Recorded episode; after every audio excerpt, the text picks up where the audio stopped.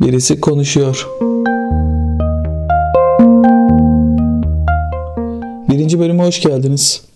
Bugün e, Bitcoin'den ve teknolojisi olan blockchain'den, blok zincirden bahsedeceğiz.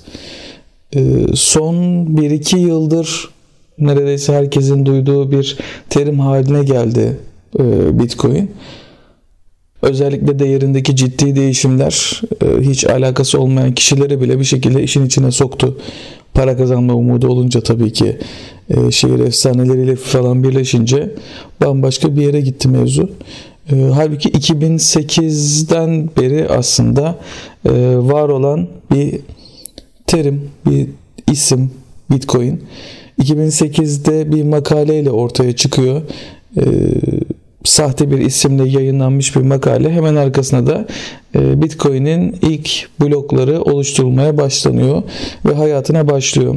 Sıfır değerle başlayıp sonra ihtiyaca göre kullanan kişilerin artmasıyla birlikte e, sayısının da arttığını görüyoruz zaman içerisinde ve e, işte bu son 1-2 senede iyice artık çok yüksek seviyelere ulaşmış durumda. Doğrudan bir amaç için kullanmayacak olsa bile yatırım için kullanan insanlar sayesinde bir yandan da değeri oldukça artan e, bir olgu olmuş oldu. Çok tartışma var hakkında. E, da balon diyenler var, geleceğin teknolojisi diyenler var. İyi tarafta çok övenler, kötü tarafta çok e, yerin dibine sokanlar var. E, bunları konuşurken bir yandan yani bilgi sahibi olup konuşanlar da var tabi ama kulaktan dolma şeyler ve e, bazı komplo teorileriyle büyütenler de var. E, burada Asıl olan konu e, benim amacım Bitcoin'i övmek ya da yerin dibine sokmak değil. Asıl önemli olan konuya dikkat çekmek ki o da bence arkasında yer alan teknoloji blockchain. Burada Bitcoin'e asıl güç katan şey arkasında kullanılan teknoloji oldu. E, blockchain doğası gereği merkezi olmamayı yanında getiriyor. Bizim şu anda günlük hayatta alıştığımız yapı e, merkezi sistemler üzerine gerek e, yönetimler olsun işte normal internet sunucuları olsun e, uygulayıcılar olsun fark etmiyor.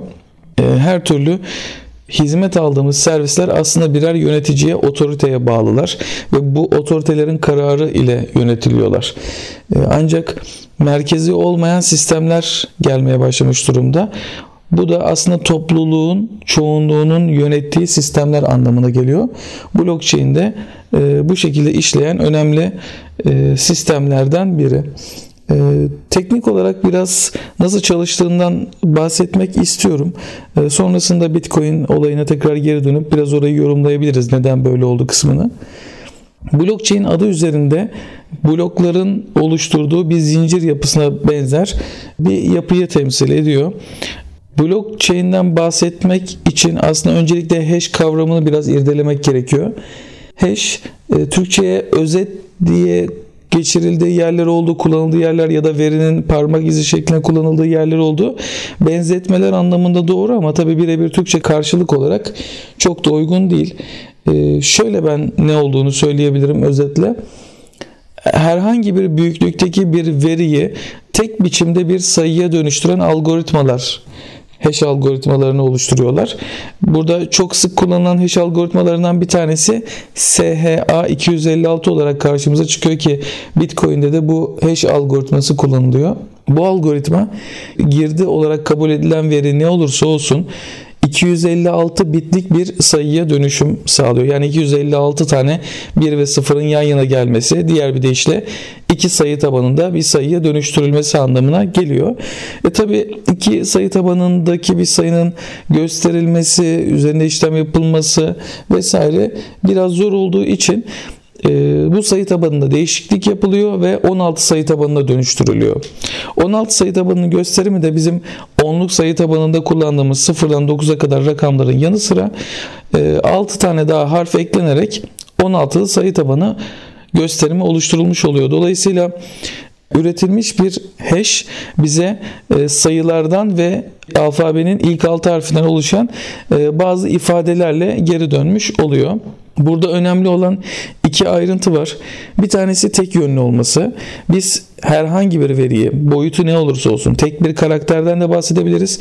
Gigabaytlar, terabaytlar büyüklüğündeki bir dosyadan da bahsedebiliriz.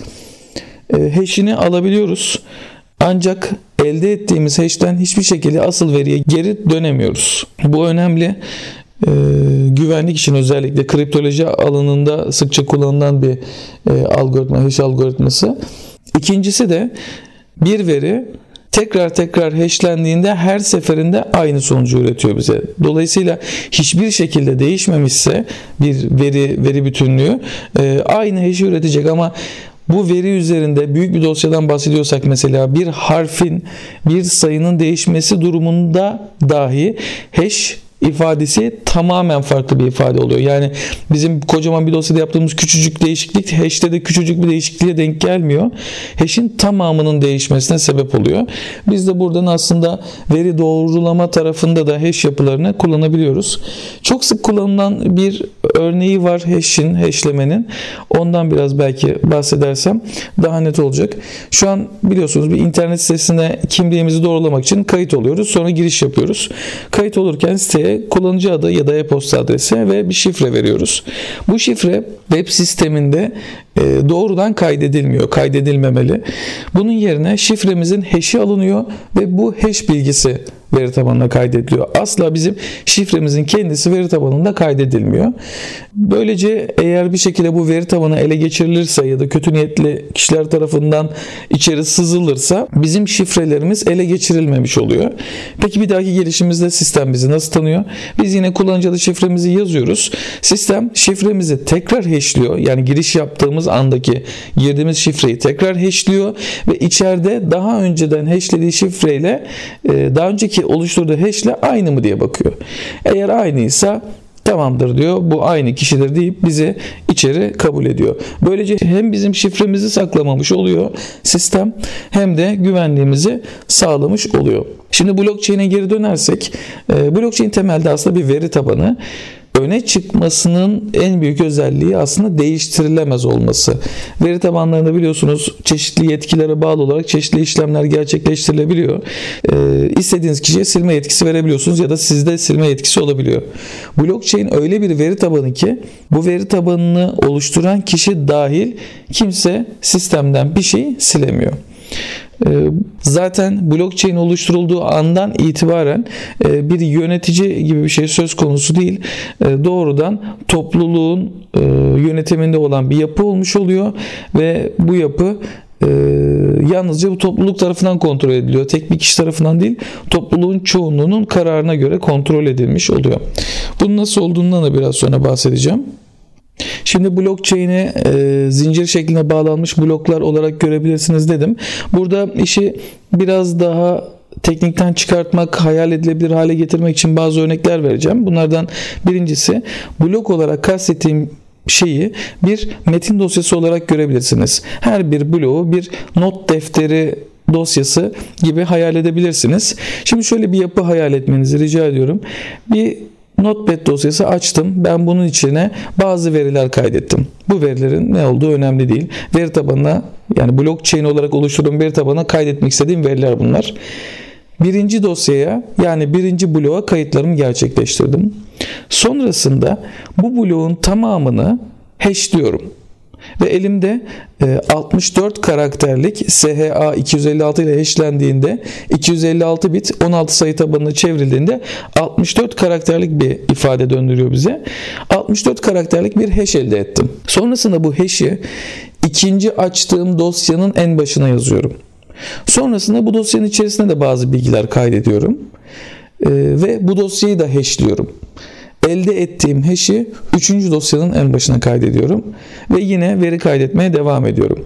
Bu şekilde devam ediyor. Dosyalar bir önceki dosyanın da hash'ini içerecek şekilde birbirlerine bağlı olarak sürüyorlar ve bu işlemi belirli aralıklarla mesela 30 saniyede bir, 1 dakikada bir, 15 dakikada bir fark etmez. Baştan belirlediğim bir kuralla gerçekleştiriyorum. Belirli sürede bir yeni bir blok oluşturuyorum. Yeni bir dosya oluşturuyorum ve e, bilgilerimi kaydedip bir önceki bloğun hash'ini kaydedip sonrasında bu bloğun da hash'ini bir sonraki bloğa kaydedecek şekilde devam ediyorum. Bunun faydası ne? Şöyle mesela 20 blok arka arkaya gittiniz. 15. bloktaki bir bilgiyi değiştirmek istiyorsunuz. Geri dönüp 15. bloğu açıp içinde bir değişiklik yapabilirsiniz tabii ki.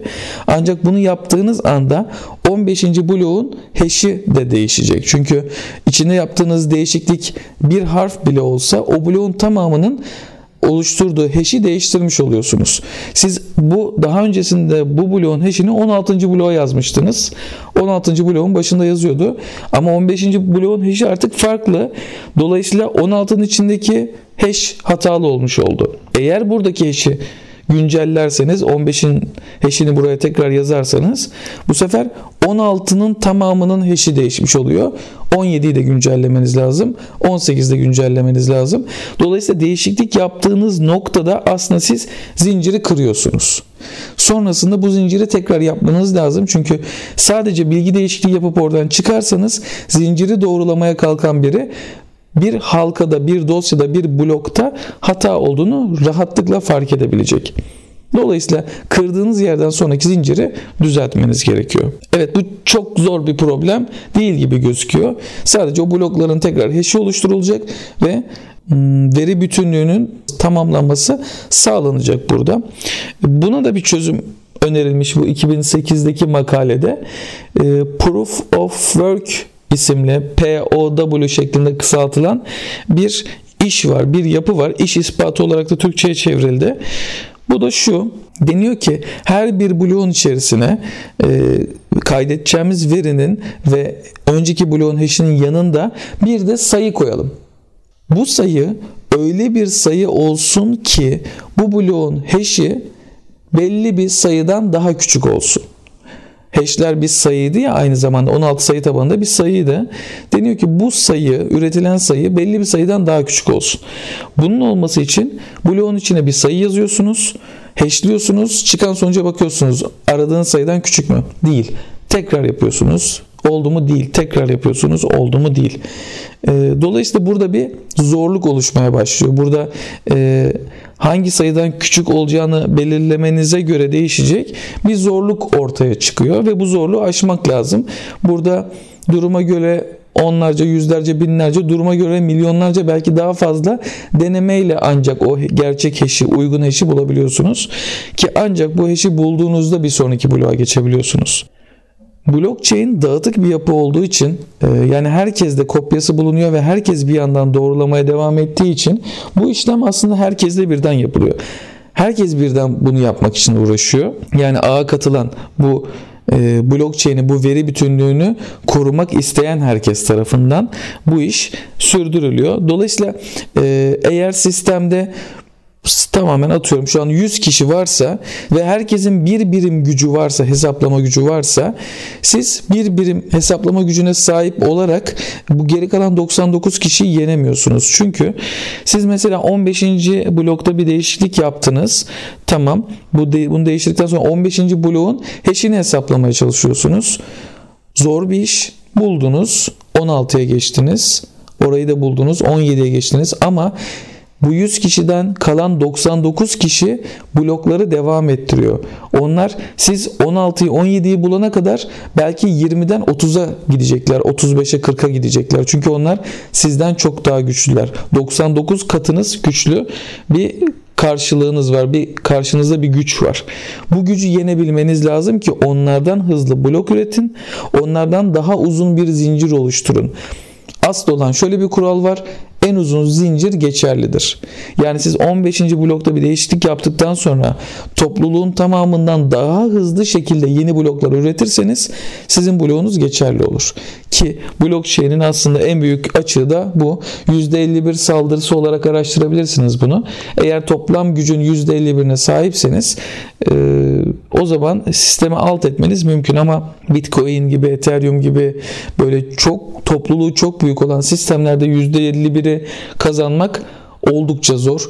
Dolayısıyla böyle bir şey kalkışılmıyor ama daha küçük e, topluluğa sahip kripto paralarda bu olayla karşılaşıldı. %51 saldırılarıyla karşılaştık.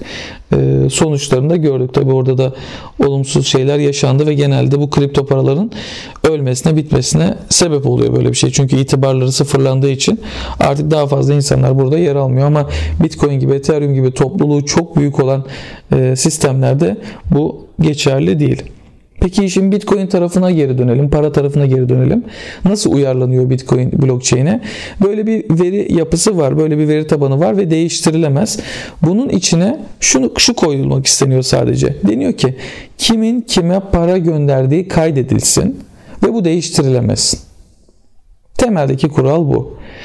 Ee, bunun dışında Bitcoin'in piyasaya çıkması yalnızca tek bir durumda gerçekleşebiliyor. Her blok üreticisi bloğu yakalayan kişi yani blok üreticisinden kastım şu bloğun hash'ini bulabilen kişi ki bu zor bir işlemde hatırlarsanız bu işi be, e, becerebilen kişiye bir ödül veriliyor bir sonraki blokta. Böylece kişi yaptığı işin karşılığında bir ödül almış olduğu için bu işi yapma e, motivasyonu kazanıyor. Bu sayede hem piyasaya Bitcoin dağıtılmış oluyor hem de blok zincirin bütünlüğünü sağlayacak bir topluluk bu konuda motive edilmiş oluyor. İçerideki kayıtlar yalnızca insanların birbirlerine ya da hesapların desem daha doğru hesapların birbirine aktardığı bitcoin sayılarını gösteriyor. Mesela A blok yani birinci blokta A B'ye 100 bitcoin gönderdi. ikinci blokta B C'ye 50 bitcoin gönderdi gibi bir durum var. Üçüncü blokta e, C bir harcama yapabiliyor. Evet. E, çünkü sistem buna izin veriyor. Çünkü orada artık C'nin bir bakiyesinin olduğu bilgisi mevcut ama e, bir bakiye sahip olmayan hesap harcama yapmaya çalıştığında sisteme bu kaydedilse bile bir anlamı yok. Çünkü onun zaten bir bakiyesi yok. Baki olmadığı için harcama yapamıyor. Dolayısıyla en başa geri dönersek evet Bitcoin Bitcoin eleştirilen en büyük noktalardan biri karşılığında hiçbir şey olmaması. Doğru Bitcoin karşılığında hiçbir şey yok. Yani o blockchain içerisinde yazılan bilgi kişiler arasında aktarılan Bitcoin'lerin miktarı yazıyor sadece ve bu miktarlar e, piyasaya yeni blok oluşturuldukça salınıyor. Bunun dışında e, blok Bitcoin ortaya çıkması mümkün değil ki zaten en başta tanımlandığı kadarıyla yalnızca 21 milyon Bitcoin üretilebilir bunun daha fazlası bir tane bile fazlasının üretilmesi mümkün değil ki şu an yanlış hatırlamıyorsam 18 milyon civarında Bitcoin piyasada bulunmakta. Ee, Tabi topluluk büyüdüğü ve sistem zorlaştığı için artık çok daha yavaş Bitcoin salımı gerçekleşiyor. Ee, ama yine de bunun bir sonu var. Bir yerde artık Bitcoin arzı sona erecek. Ama bunun sona ermesi kötü bir şey değil. Tam tersi iyi bir şey. Artık olabilecek tüm Bitcoin piyasaya salınmış olacak. Daha fazla bir tane bile Bitcoin piyasaya giremeyeceği için e, mevcut Bitcoin'ler kullanıldıkça değerlerin artması gibi bir şey söz konusu. Arz talep dengesi olarak bakarsanız buna e, arz artık sabit hale gelecek. Talebin artması durumunda doğrudan fiyatın artması ama tabi talebin düşmesi durumunda da doğrudan fiyatın çakılması gibi durumlarla karşılaşabileceğiz. Peki Bitcoin'in gerçekten karşısında bir şey olmaması e, ne kadar kötü bir şey? Şöyle e, bilmiyorum ne kadar bilgi sahibisiniz. Normalde paranın ilk çıkması, ilk şu an kullandığımız paranın e, gerçek anlamda modern yaşama katılmasında aslında e, karşılığında ülkelerde altın rezervinin bulunması söz konusu. Ancak 1970'ler gibi bu fikir terk edilmiş.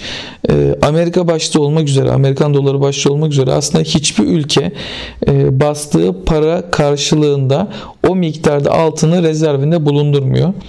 E, Amerika bile rezervindeki altının 5 katı civarında 3, 3 ya da 5 katı civarında bir e, dolar rezervine sahip diyebiliyorum. Türkiye'de bu 7 katı civarı diyebiliyorum. E, sahip olduğumuz altının 7 katı kadar Türk lirasına sahibiz. Ama bu bütün ülkelerde böyle. Dolayısıyla buna böyle baktığınız zaman aslında şu an cebimizdeki paranın da karşılığında hiçbir şey yok. Yani bu kağıdın normalde hiçbir değeri yok. Eğer tüm dünya ellerindeki tüm Amerikan dolarını kalkıp da Amerika'ya verip de bana bunun karşındaki dolarımı ver dese e, pardon altınımı ver dese e, Amerika bunun altından kalkamayacak. Batacak ekonomisi de oradan. Çünkü o kadar elinde rezerv yok. Bunun karşılığını ödemesi mümkün değil. Ama tabi bütün dünyanın kalkıp da dolarlarını geri vermesi gibi bir şey de çok e, beklenebilecek bir hareket değil. E, şu an mevcut bildiğimiz paralarda e, bu paraların değerli olmasını sağlayan şey aslında ülkelerin bu paraların arkasında durması, güvence vermesi. Bu benim param. Bu parayı bana getirirsen her zaman bunun karşısında bir değer olacak demesi. Biz de buna güvenip piyasalar buna güvenip bu paralara değer biçiyoruz. E, halbuki aslında çok da farklı değiller durumu. E peki niye Bitcoin'de olay oluyor bu? E çünkü arkasında kimse yok. Yani Amerikan dolarının arkasında Amerika var. Türk lirasının arkasında Türkiye var. E, Euro'nun arkasında Avrupa Birliği var. E, paraların arkasında otoriteler duruyor ve güçlü duruyorlar. Anlaşmalar var işte bir sürü şey var ama Bitcoin arkasında duran kimse yok. Bitcoin arkasında topluluk duruyor doğrudan. Topluluğun durmasının da e, dezavantajı şu en ufak korkutucu olayda topluluğun bir kısmı ani hareketler yapıyorlar. Mesela Çin kalkıp da ben bundan sonra Bitcoin madenciliği yapanlara şöyle bir yaptırım uygulayacağım diye açıklama yaptığı anda e, ki dünyadaki Bitcoin madencilerinin yani o blok arayışında olanlar ve blockchain'i doğrulayanların %80'i Çin'de olduğunu düşünürsek Çin'de böyle bir açıklama yapıldığı anda e, orada bu iş yapanlar bir korkuya kapılıp e, ellerindeki bitcoin ellerinden çıkarmaya çalışabiliyorlar. Cihazları kapatabiliyorlar e, ve başka hareketler de yapabiliyorlar. Bunu bu da doğrudan aslında şeyi etkiliyor. E, piyasada bir anda Bitcoin arzının artmasına sebep oluyor. Çünkü ellerinden Bitcoin çıkarmaya çalışıyorlar. E, talep ya sabit kalıyor ya da azalıyor. Bu da Bitcoin'in fiyatına çok ciddi dalgalanmalara sebep oluyor. Şu an aslında kripto paralardaki o çok büyük dalgalanmaların fiyatın birdenbire 19.500 dolara çıkmasının oradan işte 6.000 dolar seviyesine inmesinin vesaire gibi durumların sebebi aslında bu ve bunun gibi şeyler. E, topluluğun hareketleri çok da kontrol edilemiyor. Yani ülke bazında bunu e, yeri geliyor tatlı dille, yeri geliyor sert yaptırımlarla düzenleyebiliyorlar. Mesela e, kötü bir durumda ülke karar alıp bankaları geçici süre kapatabiliyor. O zaman siz bankadan paranızı çekemiyorsunuz, parayı geri veremiyorsunuz. E, hareketleriniz duruyor. Bu topluluğun ani hareketler yapmasına engel olmak için aslında bir koruma mekanizması ve aslında yerinde bir şey. Çünkü çığ gibi büyüyecek bir sonucu var bunun. Ama Bitcoin'de bu yok. Yani siz elinizdeki Bitcoin'i satmak istiyorsanız girip bir borsaya satabiliyorsunuz. Almak istiyorsanız girip bir borsadan alabiliyorsunuz. Bu da topluluğun hareketine göre dalgalanması anlamına geliyor. E, sevilmemesinin sebeplerinden biri özellikle ülkeler tarafından e, kontrol edilememesi yine. Yani ülkeler bir para birimiyle ilgili problem yaşadıklarında karşılarında muhatap buluyorlar. E, Euro ile ilgili problem varsa kalkıp Avrupa Birliği ile konuşulabiliyor. Dolarla ilgili problemde Amerika'dan e, görüş alınabiliyor, destek istenebiliyor ya da e, bir yaptırım uygulanabiliyor. Birçok çeşidi var bunun ama Bitcoin'de karşıda muhatap yok. Yani sizin yaptığınız basın açıklamasını duyan topluluğun hareketi bir şey değiştirse değiştirecekse değiştirecek. Bunun dışında hiçbir yolu, yordamı yok bunun. Ee, onları ikna etmek tek söz konusu. Dolayısıyla ülkeler bundan korkuyorlar. Ee, ne yapacaklarını bilemiyorlar çünkü karşılarında bir muhatap yok. Diğer yandan e, izlenemez anonim bir özelliği var blockchain'in. Biz blockchain'e bir kayıt yaparken az önce A kişisinin B kişisine gönderdiği paradan bahsediyordum ya. Bu A kişisi ve B kişisinin kimlikleri net değil, belli değil. Ee, hesap açmak isteyen, Bitcoin ile işlem yapmak isteyen herkes e, çok rahatlıkla anonim bir kimlik oluşturabiliyor. Anonim bir hesap oluşturabiliyor. Bunun açık anahtarı ve harcama anahtarı diye basitçe söyleyebileceğim iki anahtar oluşturabiliyor. E, bu anahtarlar da başkasından Bitcoin almanızı ya da başka birine Bitcoin göndermenizi sağlayabiliyor. Ama bu anahtarlar sadece biliniyor. Blockchain içi evet herkese açık. Şu an siz de bir bilgisayarın başına geçip de en son blokta hangi işlemler yapıldığını çok rahatlıkla görüntüleyebilirsiniz ama göreceğiniz şey e, hangi adresten hangi adrese gönderilmiş olacağı ve bu adreslerin kime ait olduğu ile ilgili bilgi almanız neredeyse imkansız. Bunu izlemek için Bitcoin'in yani o aktarımların tüm hareketini izlemeniz ve bir yerden doğrulama yapabilmeniz gerekiyor. Ancak bu durumda tespit edebilirsiniz. Ama onun dışında e, geldiği ve gittiği yeri bilmediğiniz sürece o hesapların kime ait olduğunu bilmeniz mümkün değil. E bu da tabii zorluk oluşturuyor. Çünkü siz bugün bir yerden bir yere Amerikan doları gönderiyorken Amerika'dan izin alıyorsunuz. Ülkeler arasında Amerikan doları göndermek e, oldukça büyük bir olay. E bir de bunun şeyi var. E, yaptırımları var vesairesi var. E, Amerika yeri geliyor diyor ki şu ülkeye dolar girmeyecek, şu ülkeden dolar çıkmayacak. Gücü ya. Böyle bir şey söylüyor ama Bitcoin gibi bir şeyi nasıl engelleyebilirsiniz ki? Yani A hesabı Türkiye'de, B hesabı Amerika'da. Böyle düşünün. Ama bunların nerede olduğu önemli değil. Bunlar birer hesap numarası. Ben blockchain'e giriyorum. A hesabından B hesabına şu parayı gönderiyorum diyorum. Aslında bir şey göndermedim. Sadece o defterde artık B hesabının bir bakiyesi olduğu kayıtlı. Ve bu defter tüm dünyada dağıtık şekilde duruyor. Tüm toplulukta, her ülkede. B hesabı harcama yapmak istediğinde bu yetkiye sahip mi? Evet sahip yapabilir. E, A'nın ve B'nin hangi ülkelerde olduğu, nasıl bir yerleşim yaptığı hiç önemli değil. Dolayısıyla yanınızdaki kişiye para göndermekle dünyanın öbür ucuna para göndermek arasında hiçbir fark yok. Blockchain e, bunu çok rahatlıkla sağlıyor. Bunu aslında nakit para da sağlıyor. Yani şey tarafı da çünkü dezavantaj olarak görülüyor. Vergi e, vergilendirilememesi, işte kara para olayları, ne bileyim e, kiralık katil tutulması, silah satın alınması gibi şeylerde kullanıldığı söylenip kötüleniyor. E tabii ki oralarda kullanılıyor çünkü takip edilemezliği var. E, ama nakit paranın da aslında takip edilemezliği var. Siz bir kişiyle kimsenin görmediği bir yerde buluşup da bir çanta dolusu para verdiğiniz zaman bu nasıl kanıtlanabilir? Nasıl izlenebilir? Ya da birine bir iş yaptırdığınızda daha masum bir şey konuşalım. Birine bir iş yaptırdığınızda o kişiye çıkarıp bu işin parasını elden teslim ettiğiniz zaman bunun vergisi nasıl alınabilir? E, dolayısıyla nakit para da aslında e, blockchain ile neredeyse aynı özelliklere sahip ama farkı şu nakit parayı fiziksel olarak taşımak zorundasınız. Siz kalkıp da belli bir miktarda nakit parayı başka bir ülkeye götüremezsiniz. Ha götürdünüz diyelim ciddi bir nakliye durumu söz konusu olacak bu durumda da. Ama blockchain'de bu yok. Elektronik olarak yalnızca o deftere kaydetmeniz yeterli olmuş oluyor.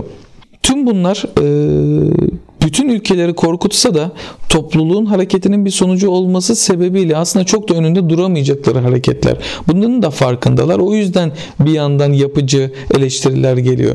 Bir yandan e, yok efendim hani bu kötü bir şey şöyle bir şey gibi bir şey deniyor. Diğer yandan yani aslında yapılabilir ama e, çok da şey yapmamak lazım gibi böyle yumuşatıcı şeyler geliyor. Diğer taraftan emin olun tüm ülkeler e, neredeyse tüm bankalar bu konuda çalışma yapıyorlar. Nasıl adapte olabiliriz, nasıl bu işin içinde olabiliriz diye en güvenli yolu bulmaya çalışıyor, çalışıyorlar. E, bu çalışmalara devam ediyorlar. Bu da çok net bir şey. Çünkü karşısında duramazlar. Bir değişiklik geliyor. Bir farklılık oluşuyor ve topluluk buna ayak uyduruyor öyle ya da böyle. Ee, insanlar buna ihtiyaç duydukları zaman bunu kullanacaklar. Nasıl ki siz e, ülke bir siteye erişme engellediğinde VPN kullanıp da ya da proxy değiştirip de bir şekilde o siteye yine erişiyorsanız e, parayla ilgili yapmak istediğiniz iş kısıtlandığında o zaman da bu yöntemi kullanacaksınız. Bu bitcoin olur, başka bir kripto para olur. Bu bir yöntem çünkü. Halkın önünde, topluluğun önünde durmak çok zor. E, otoriteler de bunun farkında. Dolayısıyla bunu nasıl kontrol edebileceklerinin yollarını arıyorlar ve bunun üzerine çalışıyorlar. Her neyse para kısmı böyle ama işin heyecanlandıran başka kısımları da var. Bunun bir veri tabanı olduğundan bilerek bastıra bastıra e, bahsettim başlarda. Bu bir veri kaydetme teknolojisi. Evet şimdi patlama noktası Bitcoin oldu. Çünkü işin ucunda para var. Yani sıfır neredeyse sıfır dolardan başlayıp 19.500 dolara ulaşan bir fiyattan bahsediyoruz ki şu an en son baktığımda 7000 küsur dolarlardaydı. Ee, çok ciddi fiyatlara sahip bir varlıktan bahsediyoruz ve sürekli işlem görüyor piyasada.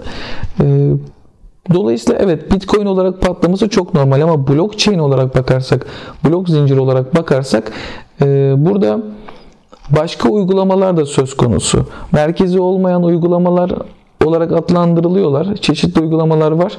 E, mesele burada e, değiştirilemez bir veri tabanına ihtiyaç duyulması durumu. Yani siz yaptığınız uygulamada veri tabanının değiştirilememesi gerektiğini düşünüyorsanız sırtınızı blockchain'e dayayabiliyorsunuz. Ee, bu da size e, aslında avantaj sağlıyor. Yani siz sisteminizi savunmak yerine bu sistem blockchain altyapısıyla kurulu dediğinizde zaten değiştirilemez bir veri tabanına sahip olduğunuzu ispatlamış oluyorsunuz. Mesela örnek vermek gerekirse en basit örneklerden biri e, noter kayıtlarının blockchain'de tutulması. Noter kayıtları nedir? Bir şeyin belirli bir tarihte gerçekleştiğini kayıt altına alırsınız aslında. Ama bu noterin kendi güvence vermesiyle gerçekleşir. E, bunun yanında tapu kayıtları yine çok verilen örnekler arasında. Diploma kayıtları aynı şekilde. Bir kişi e, bir üniversiteden bir tarihte diploma aldıysa bu silinemez bir kayıt olmalıdır artık. Çünkü bu geri alınamaz bir harekettir, değiştirilemez bir harekettir ve bu kaydedilmelidir. Bu tarz geriye dönük asla değiştirilmemesi ve silinmemesi gereken kayıtlar blockchain üzerinde kaydedilebilirler. Tabi burada şey söz konusu yani Blockchain çok çok yeni bir teknoloji. Evet Bitcoin birden zıpladı. Her yerde duyuyoruz. Blockchain'i artık duymaya başladık. Uygulamaları geliştiriliyor falan ama yani hani bebek adımları denir ya bebek adımlarına bile başlamadık henüz. Emeklemenin bile başındayız. Blockchain daha yeni yeni e, geliştiriliyor. Çünkü ölçekleme sorunları var. Başka sorunlar var. Ee, mesela proof of work'ten bahsettim iş ispatından. Bunun dışında başka ispat şekilleri geliştiriliyor. Şu anda birçok çeşidi var. Ee, en etkin hangisinin olduğu araştırılıyor ki muhtemelen uygulamaya göre değişecek bir şeydir bu. Ne uygulama kullanıyorsanız ona göre bir ispat yöntemi kullanmak gerekecektir. Ama e, önemli olan şu ki blockchain teknolojisi çok ciddi çığır açan bir teknoloji. Hem gücü topluluğa vermesi, otoriteden alıp topluluğa vermesi konusunda e, hem değiştirilemez olması konusunda hem de e, finans dünyasına özellikle çok yeni soluklar getiriyor olması konusunda İnsanlar özgürlük istiyorlar. Özgürlüğün peşinden gidiyorlar. Blockchain çok büyük ölçüde bu özgürlüğü bir anda sundu insanlara. Ee, ve bu kadar kolayken, bu kadar başındayken bile insanlar tercih etmeye çalıştılar. Bu da insanların gerçekten ihtiyacı olduğunu ve istediğini gösteriyor bu teknolojiyi. Daha çok fazla yerde göreceğiz, bir sürü yerde göreceğiz. Para birimi olarak nereye gider bilmiyorum. Para birimi olarak kullanılacağı kesin. Yani blockchain teknolojisinin finans dünyasında kullanılması artık kesin. E, ama bu bitcoinle mi olur? Bitcoin batar başka bir coin mi öne çıkar? Bu arada binin üzerinde coin var şu anda. E, kripto coin. Bunlar evrilirler mi yoksa öyle biri çıkar bambaşka bir şeye mi dönüşür bilmiyorum. Bir şey olacak, bir şeylere dönüşecek ama finans dünyasında var olacakları kesin. Bunun dışında normal hayatımızda da çok yerde var olacaklar. Biz doğrudan bunun farkında olacağız ya da olmayacağız bilmiyorum ama altyapısında kullanılacağı kesin. Umut veren bir teknoloji. Ben de bu konularda e, elimden geldiğince okumalar yapmaya çalışıyorum. Ee, önemli gelişmeler olursa ben de size e, duyurmak isterim. Yine başka kayıtlarda üzerine sohbet edeceğimiz e, bu konu çevresinde konular buluruz diye düşünüyorum. Sanırım e, bu konuda bahsedeceklerim bu kadardı aklıma gelen. Görüş, öneri, eleştiri herhangi bir şey iletmek isterseniz bana birisi podcast at gmail.com adresinden ulaşabilirsiniz. Dinlediğiniz için teşekkür ederim.